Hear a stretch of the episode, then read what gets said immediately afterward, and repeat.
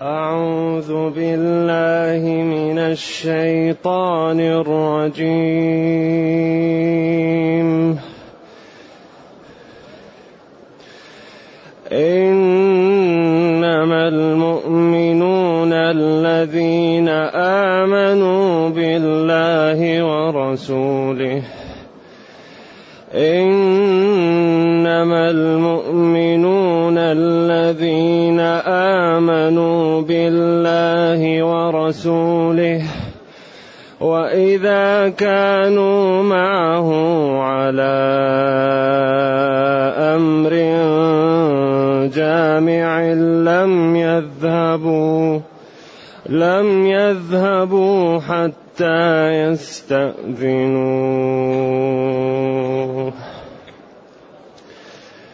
وإذا كانوا معه على أمر جامع لم يذهبوا حتى يستأذنوه إن الذين يستأذنونك أولئك الذين يؤمنون بالله ورسوله أولئك الذين يؤمنون بالله ورسوله فإذا استأذنوك لبعض شأنهم فأذن لمن شئت منهم واستغفر لهم الله إن الله غفور رحيم. لا تجعلوا دعاء الرسول بينكم كدعاء بعضكم بعضا. لا تجعلوا دعاء الرسول بينكم كدعاء بعضكم بعضا. قد يعلم الله الذين يتسللون منكم لواذا. فليحذر الذين يخالفون عن أمره. فليحذر الذين يخالفون عن أمره أن تصيبهم فتنة أن تصيبهم فتنة أو يصيبهم عذاب أليم. ألا إن لله اقرأ الآية أن تصيبهم. فليحذر الذين يخالفون عن امره ان تصيبهم فتنه أو يصيبهم عذاب اليم. ألا إن لله ما في السماوات والأرض. قد يعلم ما أنتم عليه ويوم يرجعون إليه فينبئهم ويوم يرجعون إليه فينبئهم بما عملوا. والله بكل شيء عليم. الحمد لله الذي أنزل إلينا أشمل كتاب وأرسل إلينا أفضل الرسل وجعلنا خير أمة أخرجت للناس. فله الحمد وله الشكر على هذه النعم العظيمة والآلاء الجسيمة. والصلاة والسلام على خير خلق الله وعلى آله وأصحابه ومن اهتدى بهداه. أما بعد فإن الله تعالى يبين صفات الشريحة المستقيمة. إنما المؤمنون إنما من صيغ الحصر وهي أم الباب. وهي بمعنى ما وإلا. والمقصور عليه هو المتأخر سواء كان الصفة أو الموصوف. نعم. إنما المؤمنون حقا. ما هو المؤمنون الذين يدعون الإيمان؟ ولكن إذا جاءت الحوادث بينت الزائف من الصادق. إنما المؤمنون الذين آمنوا بالله ورسوله. المؤمنون هم المصدقون والإيمان هنا يشمل أركان الإيمان الستة وأركان الإسلام الخمسة. لأن الإيمان والإسلام إذا افترقا اجتمعا وإذا اجتمعا افترقا. أصبح الإيمان يقصد به إدخال المعلومة في القلب والإسلام الاستسلام والانقياد. كما قال تعالى قالت الأعراب آمنا قل لم تؤمنوا ولكن قولوا أسلمنا أي استسلمنا وانقدنا وهؤلاء الشريحة ما كان الإيمان دخل في قلوبهم لقوله تعالى ولما يدخل الإيمان في قلوبهم إذا إنما المؤمنون حقا الذين أتوا ب 11 جملة. حققوا أركان الإيمان الستة وأركان الإسلام الخمسة. هؤلاء هم المؤمنون. بعدين قال الذين آمنوا. وصف بالموصول هنا. وجعل صلة الإيمان. إنما المؤمنون الذين آمنوا. آمنوا بالله ربا معبودا بحق متصفا بصفات الكمال والجلال. وبرسوله مبلغ عن الله لا ينطق عن الهوى ولا يقول إلا ما قال له ربه. ابدا كلامه كل واجب اتباعه فيه. ولذلك ربنا قال وما أتاكم الرسول فخذوه وما نهاكم عنه فانتهوا. من يطع الرسول فقد أطاع الله. قل إن كنتم تحبون الله فاتبعوني. لقد كان لكم في رسول الله أسوة حسنة.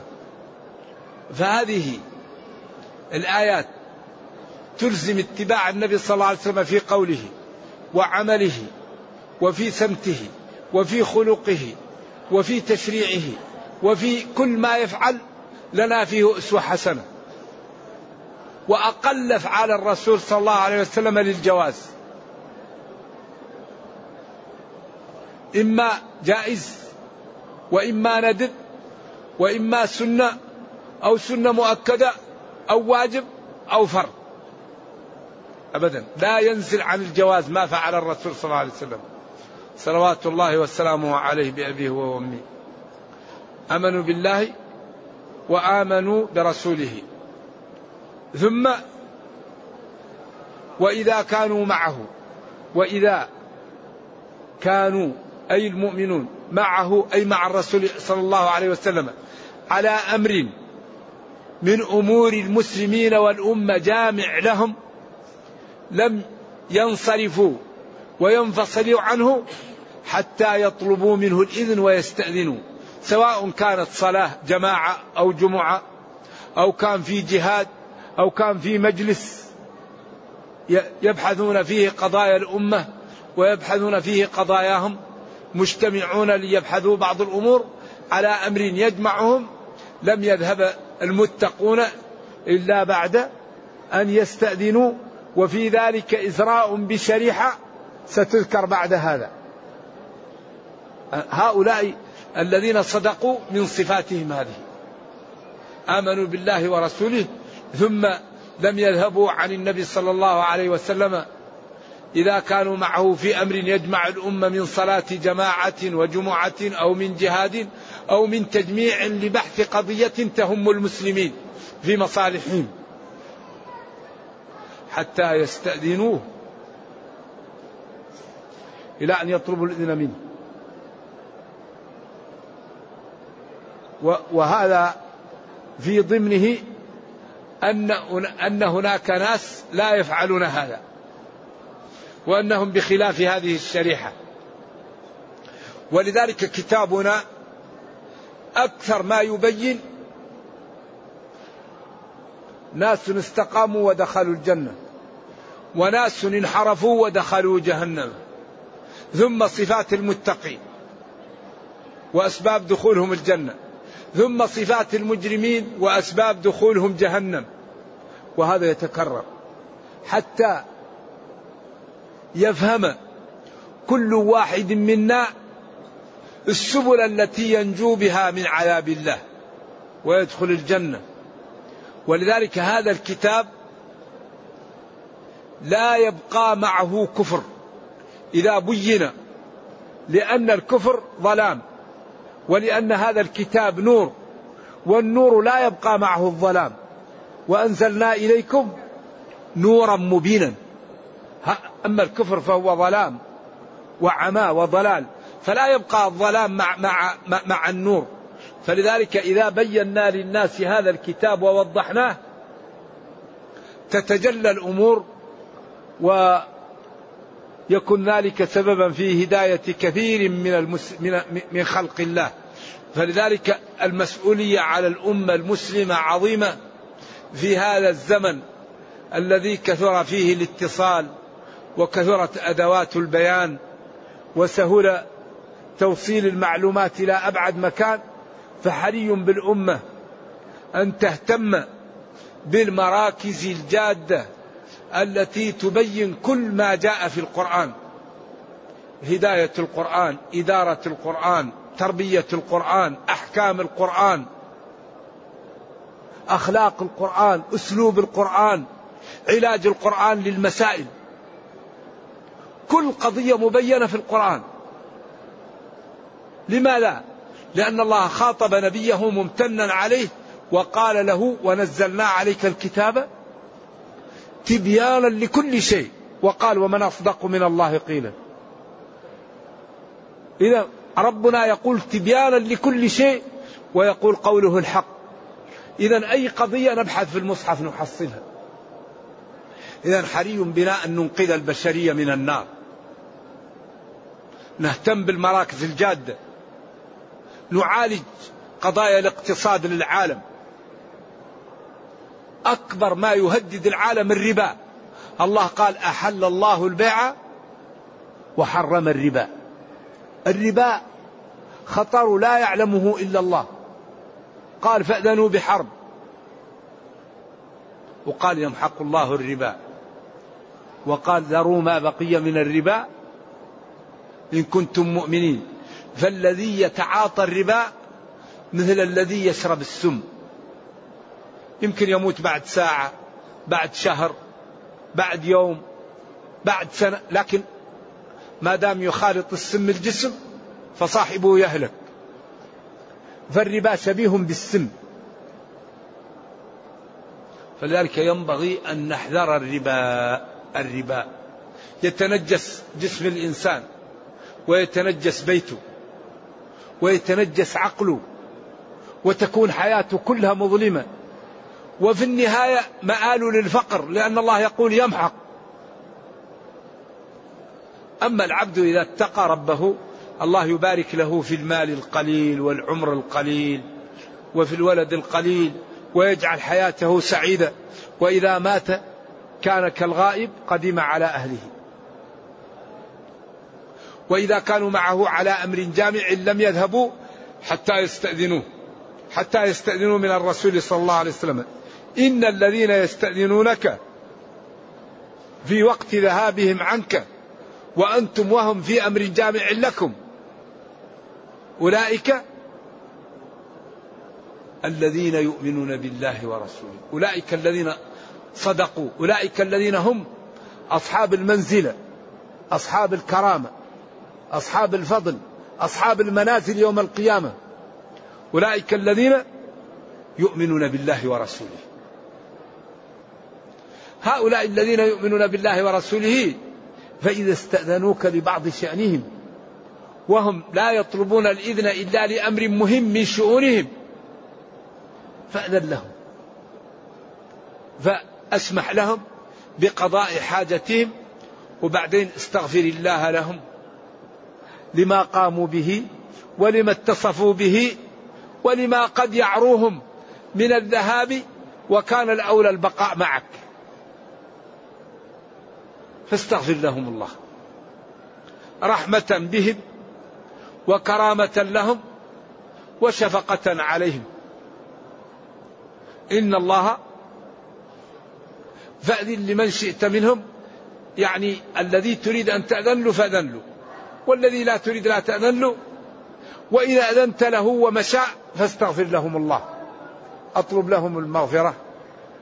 لأن الإنسان مهما كان كثير الخطأ وكثير الذنوب ونبينا صلى الله عليه وسلم مستجاب الدعوة ورحيم بأمته والله تعالى كريم ورحيم بخلقه ف يعني خير نبيه بين الإذن وعدمه ثم إذا أذن لهم أمره بأن يستغفر لهم واستغفر لهم الله. إن الله غفور لذنوب عباده رحيم بهم ولذلك أرسل لهم الرسل وبين لهم سبل النجاة وبين لهم سبل الهلاك حتى ينجو كل واحد. ثم بين ما أعطى الله لنبيه من المكانة والمنزلة فقال جل وعلا لا تجعلوا دعاء الرسول بينكم كدعاء بعضكم بعضا. دعاء هنا مجمل. ولذلك اختلف المفسرون. فكبيرهم اختار أن الدعاء هنا المقصود به دعاؤه عليهم إذا خالفوه وغضب عليهم وأن دعوته مستجابة فلا يخالفوه لكي لا يدعو عليهم فيهلكوا. وبعض العلماء قال لا لا تجعلوا دعاء الرسول بينكم كدعاء بعضكم بعضا. لا بد أن يكون في دعائه احترام وتوقير لما أعطاه الله من الكرامة والمنزلة ومن المرتبة. كما قال هناك إن الذين يغضون أصواتهم عند رسول الله أولئك الذين امتحن الله قلوبهم. فإذا دعوتموه فقولوا يا نبي الله يا رسول الله. ولا تدعوه كدعاء بعضكم بعضا. تجردوه ولذلك ما دعاه ربه إلا بيا أيها النبي ولم يذكر اسمه مجردا إلا في غير النداء. محمد رسول الله. والذين معه. وما محمد إلا رسول. نعم. ومبشرا برسول يأتي من بعد اسمه. أما في النداء يا أيها النبي يا أيها المدثر يا أيها المزمل يا أيها الرسول. نعم. وأعطاه مكانة لم يعطها لغيره من الخلق. نعم. إذا لا تجعلوا دعاءه عليكم كدعائكم على بعض فخافوه وامتثلوا أمره لأنه إذا دعا استجاب له أو إذا دعوتموه. أخفضوا أصواتكم وغضوا أصواتكم ولا تنادوه كما ينادي بعضكم بعضا. فلا بد أن يكون هناك نوع من الاحترام والتوقير وعدم مناداته إلا بما يدل على الاحترام. ثم قال قد يعلم الله قد حرف تحقيق يعلم فعل مضارع. وهذا التعبير مستعار للتأكيد هنا. هذا الأسلوب للتأكيد هنا. ودائما أحيانا يكون قد يأتي هذا الأسلوب للتقليل لكن هنا للتأكيد. قد يعلم حقا. الله المعبود بحق. الجماعة أو القوم الذين يتسللون. يتسللون يعني يخرجون متسللين لكي لا يروا.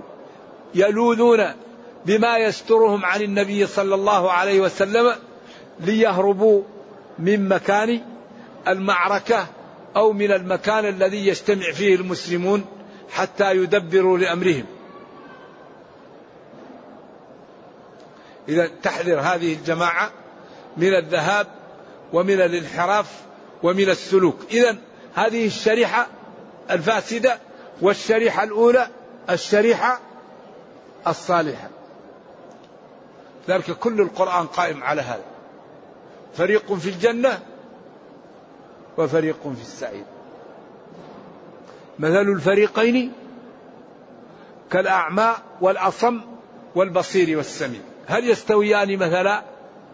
للذين أحسنوا الحسنى والزيادة والذين كسبوا السيئات جزاء سيئة هؤلاء وجوههم عليها القترة وهؤلاء وجوههم مسفرة ضاحكة مستبشرة وأولئك عليها غبرة وقترة. فلذلك والنتيجة البدار البدار. البدار. كل واحد ينجو بنفسه. هل بعد هذا عذر؟ هل بعد هذا البيان من عذر؟ النتيجة كل واحد يستقيم يتوب يجعل برنامج مع الله. ينتبه من أعماله ينتبه من الواجب. لا يتركه ينتبه من الحرام لا يفعله. ينتبه من الحقوق يؤديها. كل هذا القرآن يأتيك بهذا. النجاة النجاة. لم يذهبوا وهؤلاء يتسللون منكم لوالا يتسللون هو الذي يحاول أن يمشي من غير أن يرى. لوالا يجد شيء يجعله وراه يلوذ به حتى لا يرى. فليحذر الذين يخالفون عن أمره. يحذر يخاف وينتبه. الذين يخالفون أن يعصون و و و ويفعلون ضد ما يؤمرون به. خالفه إذا فعل ضد ما قال له أو ما أحب منه أو ما طلب منه. أن تصيبهم فتنة. بلية أو عذاب أليم يوم القيامة. إذا الذين يخالفون أمر الله هؤلاء يحذرون الفتنة فتنة في عقله فتنة في ماله فتنة في دينه فتنة في أي شيء أو يأتيه شيء أكبر من الفتنة داهية عذاب زلزال أو يموت ويدخل جهنم. ثم برهن جل وعلا على قدرته في تنفيذ هذا الوعيد في شمول ملكه. هذا برهان على أنه ما, ما, ما أوعد به. حقيق أن ينفذه. ألا إن لله. ألا إن لله ما في السماوات والأرض. ألا إن لله. لا لغيره. ما في السماوات والأرض. إذا ما قال يحذر الذين يخالفون عن أمره هذا جدير وقادر أن ينفذه والدليل كون ملك السماوات والأرض له. وهذا يكثر في القرآن أنه إذا هدد أو رغب لا بد أن يدلل على قدرته بخلقه. هذا لا ينخرم في القرآن. ألا حرف استفتاح. إن توكيد لله ما في السماوات والأرض ملكا وخلقا وتصرفا. طيب من هذه صفاته كيف يعصى؟ من هذه صفاته كيف تنتهك نواهيه؟ من هذه صفاته كيف تعطل أوامره؟ بعدين ألا إن لله ما في السماوات والأرض؟ قد يعلم ما أنتم عليه. كمان قد للتحقيق. يعلم مؤكد هنا. مستعار للتأكيد. ما أنتم عليه. من صلاح ومن فساد ومن عبادة ومن عصيان ومن إيمان ومن كفر. لا تخفى عليه خافية. ولذلك العلاج الوحيد أن يستقيم الوحي ما في علاج لهذه الحياة إلا أن يستقيم العبد ويترك معصية ربه ويجعل بين بينه وبين ربه طاعة ينجو بها. لا ينفع إلا الطاعة. ويوم يرجعون إليه فينبئهم بما عملوا. يوم يرجعون يبعثون فيرجعون إلى الله ويجازي كل واحد بعمله. يرجعون إليه. فينبئهم يخبر كل واحد بعمله أو بالذي عمله هو. ما مصدرية أو موصولية. بما عملوا أي بالذي عملوه أو بعملهم. والله جل وعلا بكل شيء عليم. لا تخفى عليه خافية. ما تسقط من ورقة إلا يعلمها. إذا النتيجة الاستقامة. ترك المعاصي. البدار البدار. كل واحد يحاول يجعل له برنامج مع ربه لينجو بنفسه قبل أن يفوت الأوان. نعم.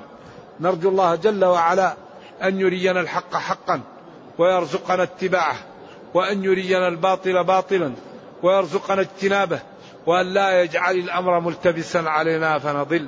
اللهم ربنا أتنا في الدنيا حسنة وفي الآخرة حسنة وقنا عذاب النار.